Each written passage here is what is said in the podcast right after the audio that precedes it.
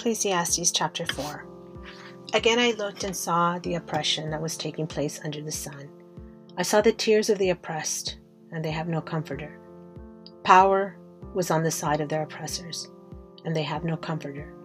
And I declared that the dead, who had already died, are happier than the living, who are still alive.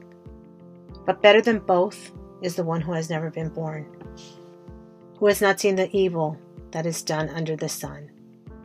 And I saw that all toil and all achievement spring from one person's envy of another. This too is meaningless, a chasing after the wind. Fools fold their hands and ruin themselves. Better one handful with tranquility than two handfuls with toil and a chasing after the wind. Again, I saw something meaningless under the sun. There was a man all alone. He had neither son nor brother. There was no end to his toil, yet his eyes were not content with his wealth. For whom am I toiling? he asked. And why am I depriving myself of enjoyment? This too is meaningless, a miserable business. Two are better than one because they have a good return for their labor. If either of them falls down, one can help the other up. But pity anyone who falls and has no one to help them up. Also, if two lie down together, they will keep warm.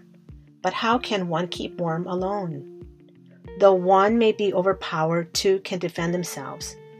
A cord of three strands is not quickly broken. Better a poor but wise youth than an old but foolish king who no longer knows how to heed a warning. The youth may have come from prison to the kingship, or he may have been born in poverty within his kingdom.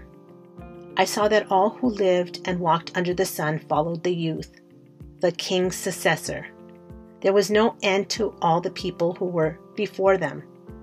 But those who came later were not pleased with the successor.